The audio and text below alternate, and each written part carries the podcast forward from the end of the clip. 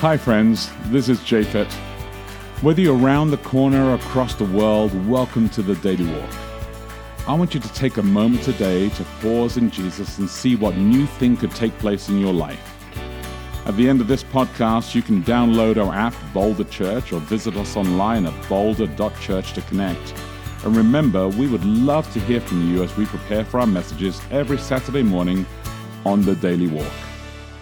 Good morning. It is Wednesday, March 27. Welcome to Daily Walk. I'm Becky De Oliveira. And I'm Japhet De Oliveira, and uh, delighted again, middle of the week. Oh, great new series that we're in Easter. This changes everything, and uh, intentionally so. The message this week, the title of the message this week is confused, and so uh, confused with a question mark. Yeah, confused with confused? question mark. Confused. Uh, I should have gone confused. Mm-hmm. That would be different in Chinese, of course. Um, and so uh, the tone in the end is important. And uh, I want to encourage you to think about that as we read this passage. So let me pray for us today. Heavenly Father, uh, with all that's going on in our lives, conversations we're having, people we're interacting with, work assignments we have, school assignments we have, Lord, I just ask for a blessing on this passage as we reflect on it. Uh, give us new insight and application. Uh, may we see your spirit leading us into a space that uh, we encounter you afresh. We ask this in Jesus' name. Amen. Amen. Our passage this week is John chapter 12, verses 1 through 19. And today I'm reading from the New Testament for Everyone, the NTE. Love this version.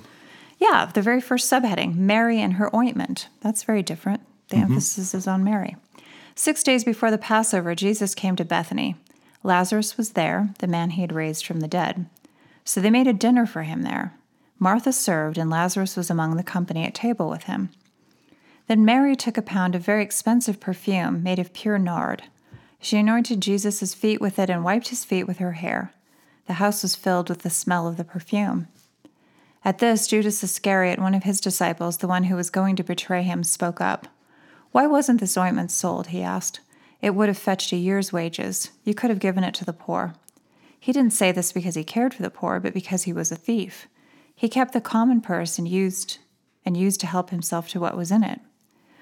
Let her alone, replied Jesus. She's been keeping it for the day of my burial.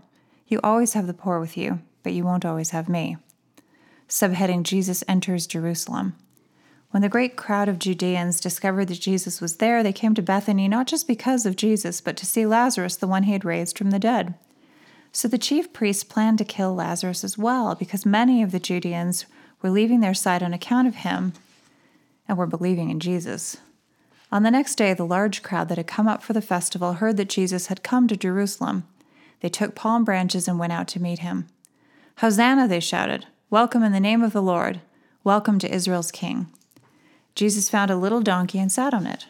As the Bible says, Do not fear, daughter of Zion. Look, your king is coming now, sitting on a donkey's colt. His disciples didn't understand this to begin with, but when Jesus was glorified, they remembered that these things had been written about him and that these things had been done to him. The crowd that was with him when he called Lazarus out of the tomb and raised him from the dead told their story. That's why the crowd went out to meet him because they heard that he had done this sign. The Pharisees conferred. You see, they said to each other, it's impossible. There's nothing you can do. Look, the world has gone off after him. I like that version a lot. Uh, New Testament for everyone. I'm going to encourage you to read that. It's a, it's a good version. Um, and so here's a question for today uh, What do you do when you feel envious? Is there a better response? Mm, I really liked Sam brought in the way that pastors can often feel envious of one another. Mm-hmm. And, you know, I mean, I think this text or this passage of scripture talks about that quite a bit. You see mm. where, you know, Jesus is like the popular, oh, what would you call it around here? Like a um, a megachurch speaker, sure. right? And anybody else who's in an established church is like, oh man, everybody's leaving and yeah, going yeah, to here. Yeah, like here for us, it'd probably be Flatirons, right? Like there, there's like the cool place for all the cool people. Or and I, I think that you can feel kind of like, oh man, why am I not the cool one that everybody uh-huh. wants to see? I think we all have tendencies to to feel that way sometimes. Um, you know, there's sometimes I would like to be better at certain things than I am. You look at other people yeah. and think it would be nice. Although at the same time, I think I'm kind of at a place now where I would still rather be me. I, like I don't want to actually swap. I don't want to be somebody else. Sometimes I would like to have some of the abilities that they have. I think that's actually the the fundamental issue with the question, right? What do you do when you feel envious? You have to ask yourself why. Well, yeah, and, and And, like, the what's the impulse to hurt the person or to kill them, you know, like their impulse is to get rid of Jesus. Hmm. And I think sometimes there is envy that tries to destroy people. I think Sam talks about this, Yeah.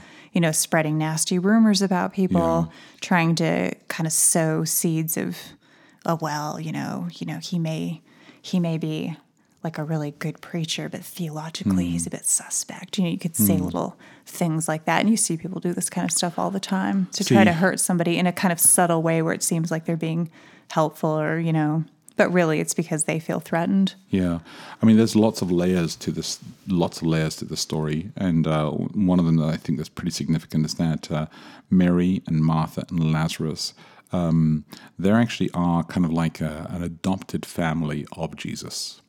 So they are they are really close to Jesus. They Jesus knows them, goes to their house often, um, and so in fact, in the previous chapter that we haven't read, you know, we've been reading chapter twelve. In the previous chapter, there's this whole little dialogue that takes place where John's telling us that when Jesus delayed his visit to go see Lazarus because he was sick at the time, they were kind of like, "Well, why is he taking his time?" You know, Yeah, and did they say you know he wouldn't have died if you'd been yeah, if you just like turned up because fault, kind of. Mm-hmm. he's family. I mean, come on, you know, the kind of stuff. So there's this layer of family, which is really intriguing because then Judas comes along and he's like in the inner circle of disciples, and yet he doesn't feel like he's inside that inner circle. because he's a creep. Well, but That's why. and so there's that level going on inside there all the time, and he knows this about himself, and so the envy, the envy, right, comes. Oh, I wasn't thinking about the envy of him. I was thinking about the envy of the priest. I know, but you're saying Judas. I'm saying there's okay. like multiple it. layers of There's like lots envy. of people being envious. There's lots of envy taking place. It's like Judas is envious of what's going on because he's like, wow, look at the the, the close knitness of them. And and even when he goes after her, one of them, uh, Jesus is like, look, leave her alone. She's doing Hmm. something. Actually, it's going to be prophetic in a second. You, you'll see. This is going to be when he kind of probably thought he'd made a point that everybody would be like, yeah, yeah, that was a big Yeah. waste of money. Because I like mean, a, a great speech. the thing is, Judas does have a point. yes. You know, it's like, well, yeah, what would be better, spending a year's salary on a jar of perfume or helping loads of people? Yes. He he doesn't have a bad point, but he totally gets shot down um, because Well, Jesus because- knows something that the audience looking doesn't there's know. a lot of big stuff going on inside the whole story, and I think that that there is there is a response inside here that that we're being called to to think about what causes us to be envious. To it's be, not yeah. it's not always about even somebody else what they're doing, but it's about actually how you perceive Well, how it makes you feel about you. Well, that's why I think I think there are two things you should do when you feel envious of someone else. The first thing is to praise them yes, Think so. unreservedly, and the second thing is to actually thank God immediately that you are who you are. Yeah, I, I think and to not thankful- forget that that you know you don't notice who you are because it's like mm, it's Yeah. just you you know you're here in this body and mind all the time so it's no big deal. I think deal being thankful is so important. but being who you are is, is a gift Yeah.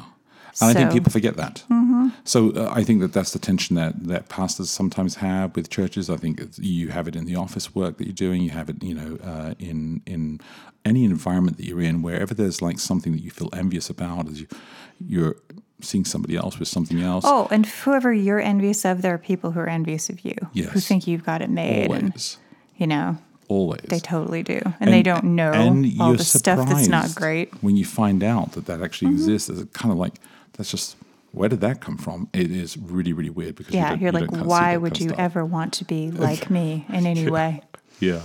It is- not be good No, it's so it is so true. So I, I thought that that's um, I think that there's so much inside the story, and John's just so good at just packing in so much stuff. So there is a lot of confusion going on here, um, and yet I believe that what's taking place is changing everything. I mean, God is like going through this this moment right now where everything is going to get changed. So let me repeat the question one more time for everybody. Uh, what do you do when you feel envious? Is there a better response? And think about that. You know someone maybe. Look after each other, live love, and we will connect tomorrow. Hey, thanks again for listening to the Daily Walk podcast today. Hey, if you remember, if you have any questions, reach out to us online at boulder.church. And if you can help support us, please feel free to give online at boulder.church forward slash give. Until next time, look after each other and live love.